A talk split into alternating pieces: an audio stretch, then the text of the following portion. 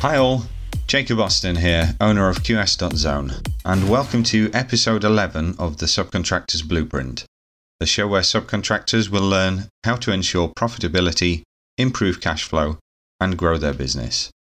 Today's episode, number 11, is about insolvency. So I wanted to bring you this episode today because of the number of alarming headlines there's been recently concerning administration and insolvency of various contractors, subcontractors, and key players within the market. So, at the time of recording, there are 19 articles on the Construction Enquirer within the last month, all relating to insolvency of some description. Some of the casualties include Hayden M&E, Ilke Homes, Mitten, and Buckingham Group. And reading some of the articles, the figures are absolutely astonishing and it can only really represent huge losses up and down the supply chain.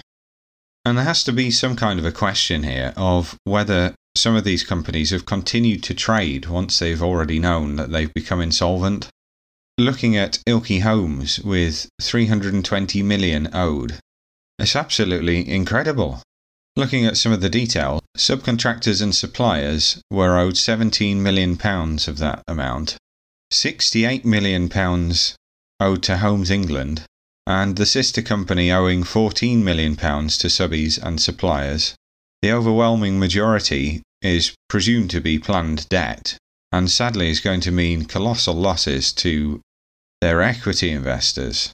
I couldn't claim to know how much money that sort of a debt would require just to service it and keep the business going. But you would imagine it's absolutely massive numbers of turnover required just to stay afloat. And really, the business model, I would presume, wouldn't be helpful in this situation because a large amount of the work is done pre getting to site.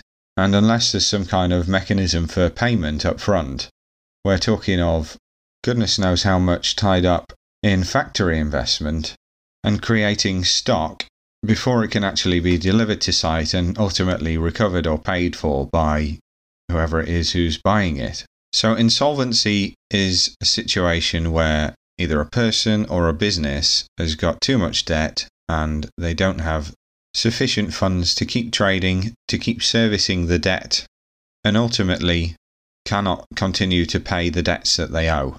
Within companies, there are a few different types of insolvency and those can be company voluntary arrangements, which is where a company may t- continue to trade and the directors will retain that company, but arrangements are agreed with the creditors to pay back the debts over a period of time. You've got compulsory liquidation, which is when a winding up petition is lodged on a company and a court is requested to order the payment of debts to whichever creditor has lodged the order. You've got voluntary liquidation, and this is decision is made to wind up a business and sell off its assets with the view of paying back as much of the credit as possible. And then you've got administration, and this applies where there's a primary goal to keep the company trading and the administrator is there to try and get the best result for the creditors as possible. Ultimately, if they can't keep the company trading, possibly by selling off portions of the business to raise cash or by continuing to trade in certain profitable markets, they may ultimately have to wind up the business. But the intent is there to carry on trading if possible and to try and get as much money back to the creditors as they possibly can. The things that you hear about the most are administration and liquidation, and whilst they're both formal procedures, the processes are very different.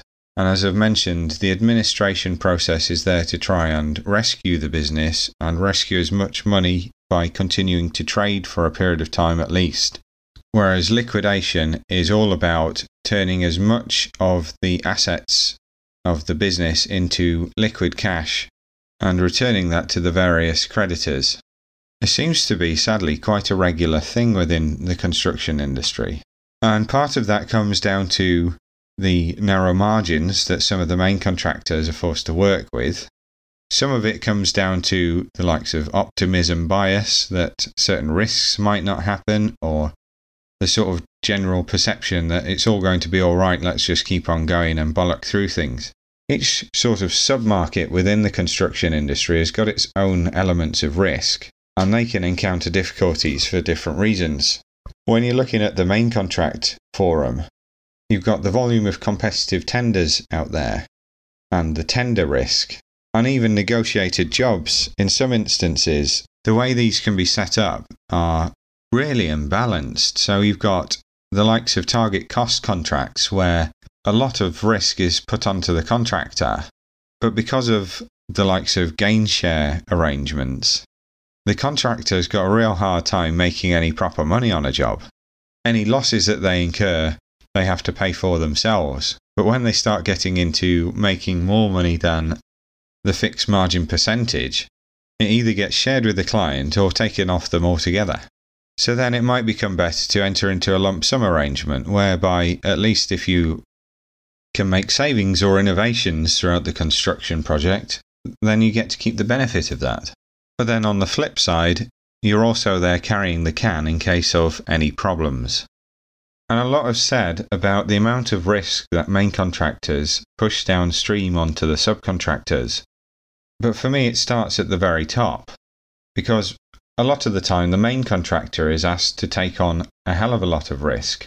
And depending on the scenario that they've priced the job under, there might not be the time to properly examine and get to know and understand all of the risks involved. Some contractors are pricing multiple, multiple jobs per week, bidding in competition against others. And there's sort of this feeling that when you've actually secured a job, you go back to the bid and you have a look at, oh, what have we missed in the tender this time? And even in negotiated situations, quite often it's the contractor's margin that has to take a hit. So, in return for the reduced risk that's involved in a negotiated job, that ability to get to know about and investigate and properly price risks into a project results in the client saying to the contractor, Look, you, you've got a reduced risk on the job. I want to see a reduced margin because you're not as exposed and the squeeze is put on in a different fashion for different reasons. Maybe it's rightly so. Maybe it's just everybody's sort of innate desire to try and get the best deal out of life. Like when you buy a car, you always want to think that you've got the best price that you could get for it. Does the same thing happen when you're buying a building? Probably yes. And then there's a further thought of is the budget right to start with for any given job? A lot of the time, the client's budget is set based on some kind of cost advice that they've been given. The cost advice can be based on tenders or historic tenders. Sometimes those tenders that they're based on are ill thought through themselves and they might contain errors and so on that don't represent the full cost of a given building. So at the very outset of a job, a client might have set a budget based on some preliminary cost advice, which is square meter based, it's based on a incorrect and old tender. It might not have been properly adjusted for inflation, and as we've seen in the last couple of years, how do you predict inflation anyway? But the contractor might get leaned on or they might price a job based on a tender or to achieve a client's budget that wasn't really realistic in the first place. And I genuinely think some of the problems within the main contracting industry start at that level. And from that level, from the top, the same approach trickles down the hill. It trickles down in risk, it trickles down in profitability. And when the project budget is tight, the squeeze goes all the way down to you, the subcontract supply chain, who is actually carrying out the work. And I doubt there's any client out there that when they're squeezing a contractor for an extra bit of discount off of a job, that considers that actually that same discount has got to be taken out of the contract sum somewhere, and the most likely place is going to be from the supply chain. And it's probably those situations where the contractor comes back and says, I need a bit more than the 2.5% discount you usually give me. But anyway, I've gone off on a bit of a tangent there, and started talking about risks that then might be some of the reason behind the number of insolvencies that happen, sadly, within the construction industry. And you don't have to look far back in time to see some of the really big names that have been affected, even in the last few years. We've got Henry Construction, Tolent, Ilke Homes, Shaylor Group, Simons, Clugston's, Interserve, the Colossus that was Carillion. These are just names that I can think of off the top of my head. And the scale of some of these companies it just underpins this can happen to anybody. You can't rely solely on the size of the company and the length of time that they've continued to trade for. You've really got to enter into subcontracts with your eyes wide open as to who you're trading with. It's not a situation of keep your fingers crossed and hope it all goes well, because you're talking of protecting your livelihood and potentially the contractors or subbies that work for you. So, what can you do? Well, check out who you're working for. As I said, you can't rely on the size of the company because some of the really large companies are really bad payers.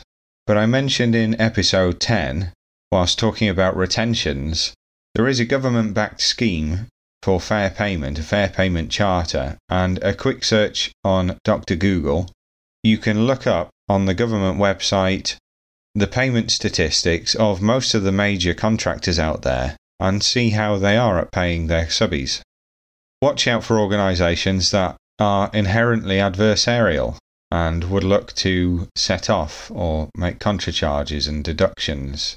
As I mentioned in the contracharge episode, there are genuine reasons why these get made, but there are certain players in the marketplace that rely more heavily upon them and would look to them as a way to recovering their losses sooner and treat you less fairly ultimately. So it's worth considering one when you're starting working for these kind of organizations, whether you want to in the first place, but two, whether you can price in the right amount of risk to cover for things like that to sort of protect your end outcome. As a very minimum, you want to get a credit check done. Credit checks aren't the be all and end all, but at least they'll give you a feel for the amount of bad debt and the confidence the wider market has in a particular company and they aren't a bulletproof method of determining who's good to work for or who's good to work with. I recall a project where we were setting out to appoint a particular mechanical and electrical contractor, and we had a credit score done by our in house accountant, who was a particularly risk averse person, as you probably would expect from an accountant. But he was so satisfied with this contractor's credit score that he wasn't even recommending a performance bond on a package that was circa a million pounds. But shortly before starting on site, that contractor went bust. And going back to Carillion that were mentioned earlier, there was a feeling in the marketplace that they just were too big to go bust, and possibly that the government would support them no matter what because of the size and scale of the organisation. And we all know what happened in that instance. So I guess a word of warning that even when you do get a credit score, they are based certainly in part on the company's trading history. And the trading history can be spun to encourage investment in a company. So you have to consider whether they are actually telling you the truth when they're giving their financial reports or not. I'm not saying this to scare you down into a black hole forever but more just to point out that you really do need to try and get to know and have a relationship with the people that you're working for. Diversification of your employers is important. One simple way for you to spread the risk of somebody going bust is to have multiple people handing out the money. Don't overcommit early. So if you've had one successful job, don't be too keen without establishing some good rapport and some good working relationship to climb into bed with the same contractor on multiple schemes at the same time. Develop good relationships with individuals within whatever organisation you're working with. A lot of the time, there's a contracts manager, there's a quantity surveyor that if you can develop that good rapport with, you can just have that bit more confidence that your payments are going to be looked at properly. And you've always got that sort of friendly face that you can try and lean on to get your debt settled make the right decisions for the right reasons. It takes some balls to walk away from a job, But sometimes you just have to be able to do that and not be seduced by the turnover that you might be missing out on.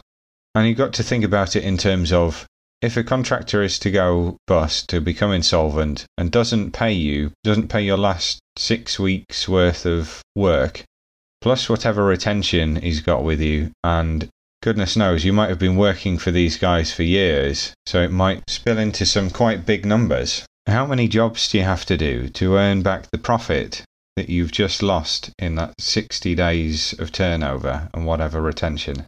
My betting is that you've got to turn over quite a lot of money to come back from that kind of a loss.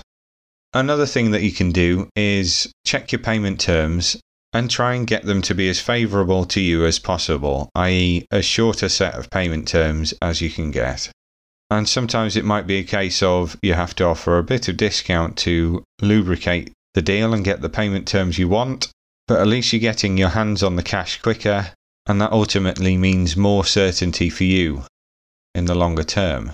The same can be said about retention. If there's any way that you can reduce or do away with the retention altogether, or cap it if you've worked for a particular organization a few times and you've got that rapport there to be able to negotiate a cap, make sure you get your money when it's due. Going back to episode 5, where we spoke about payments, do as much as you can to apply for your money on time. Do it in a format that means you're more likely to get paid, or certainly paid what you're asked for. And don't be afraid to give notice of suspending your performance if you don't receive your money. And one interesting thing that you could do if you're a supplier of something that's particularly large or expensive, or you've got a few pieces of key plant just a random example, if you're supplying a generator and it's worth a hell of a lot of money, you may want to try and negotiate a either a retention of title so that you retain ownership of that piece of plant, your generator, until you're actually paid for it, or some kind of a payment where you receive at least part of the money for that item up front if you're a company that trades with a lot of debt outstanding to various creditors out there within the construction industry, you might also think of insuring that debt. There are insurance firms out there that will offer that service, and if you're not paid for whatever reason, will go out and set about recovering the money on your behalf. And the good thing about those policies is they pay you first and then pursue their subrogation rights to recover the funds. A little word of warning on that, though, in that depending on your marketplace, that might not be a very cheap option. And if you're talking of factoring the cost of that insurance into your tender pricing, whilst it might be a necessity, you might find that it starts to make you uncompetitive. But it might be worth at least considering a portion of your debt being insured or considering if you think you've got an increased risk with working for a particular contractor, whether it's worth pricing that extra premium into your job for the sake of certainty and your business's longevity. Now, the next problem becomes how do you recognize when a contractor is going bust or if you think they're going to go bust? What are the telltale signs? It's been a while since we've seen Mystic Meg looking into her crystal ball trying to predict the lottery numbers on a weekly basis. And from the results that you would have had by backing her picks, would have done you a fat lot of good anyway. But in today's data driven day and age, there is quite a lot of information available in the public domain relating to the financial health, or the lack of it, of your counterpart or your employer and whilst it's not an exact science, there's a few pointers, and some of them are more obvious than others. So, official announcements to shareholders or the market about their financial performance. Obviously, these announcements are made to the public domain, but it might be worth searching for them about your particular employer, and they may well lead into an obvious one, but it's not necessarily reliable, of there being persistent rumours within the industry as to the financial stability of a company. As I say, if you look at the likes of Kier over the last few years, there was a hell of a lot of speculation at one point, particularly not so long after Carillion had disappeared and then Interserve had disappeared because of the amount of debt that Kier carried. And ultimately, it's taken selling some of the family silver in their homes division to get back into a more equitable position and put paid to the rumours, particularly when those rumours are present for a long period of time, that the red flag should be waved. A key sign would be filing of company accounts or annual returns at Companies House late, so they have to be filed within nine months of a company's financial year end. And not only does late submission come with penalties, it usually points at there being some kind of issue present and it being represented or further investigation being done to try and plug up a black hole, such as revaluating assets, say. One sign would be revisiting payment terms and trying to renegotiate them onto longer periods. And then we mentioned earlier where you can find some payment statistics on the company you're working for. Paying of supply chain invoices late, and in some instances just not paying them at all. That clearly points at a lack of liquidity and cash flow problems. And then linked to that and arising from it, having court claims or county court judgments against them. A less obvious but very worrying sign would be stopping or omitting portions of work, particularly where it wouldn't seem to make any sense for a project. That sort of points at having limited cash or not being able to fund the work as it goes forwards. Then, if there's any kind of suspension or stopping of work altogether without any reasonable explanation, that's a real red flag, as would be unexpectedly removing staff from a project or a site. Finally, if there's any word of not paying their own employees at the right points, if for whatever reason they're not paying their own staff, you can take it as a given that liquidation or administration is not far away. Forewarned is forearmed, as they say, but it might well be that you don't get to know until it's a done deal. If the company knows and it's acting responsibly, it might be a voluntary situation. The voluntary appointment of an administrator might happen pretty quickly and with limited warning. So it's always worth keeping an eye on Companies House online. You can follow various organisations on there. You can also search things such as the Gazette and the Central Registry of Winding Up Petitions. And those will give you records, probably more to confirm facts that you've already worked out for yourself, but at least you'd have the confirmation. There's also the register of judgments, orders, and fines for county court judgments, and as we mentioned before, credit scoring.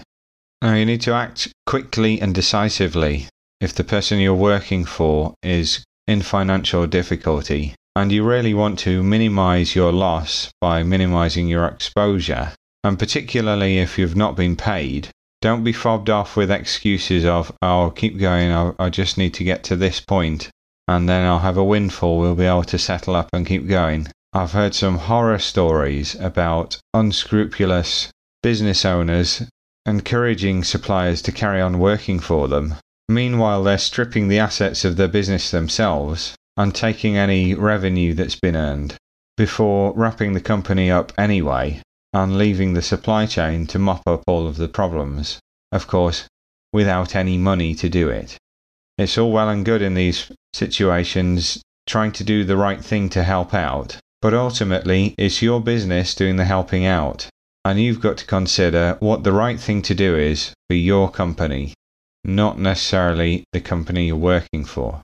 So, going back to episode 5 and issuing a notice when you haven't been paid, whilst you do have to carry on for seven days, you might make a decision to carry on in a reduced capacity to mitigate your loss. Making sure the proper paperwork is in place will protect you from the likes of liquidated damages and potential delay contra charges. If the non payment turns out to be for another reason, at least you've protected yourself. And if you're really worried about insolvency at some level within your supply chain, either upstream or downstream, consider that there are specialists out there, creditor service providers, and debt recovery organisations, having a conversation with one of those at the right point, i.e., sooner rather than later, will put you in the best position to make the right decisions and protect your business and keep you fighting for another day. Okay, well, it's a bit of a doom and gloom subject, but hopefully I've given you some positive pointers and some actions that you can have a think about for how you can protect your business and what to do should the worst happen. So, thanks all for tuning in to today's show. If you like what you've heard and you want to learn more, please do find us at www.qs.zone, where you can subscribe to our training and support system for like minded subcontractors. In there, you'll find templates, how to videos, interviews, and more. It's less than the price of your daily cup of coffee, and you can cancel at any time. We're also on all of your favourite socials at qs.zone. And thanks again. I've been Jacob Austin, and you've been awesome.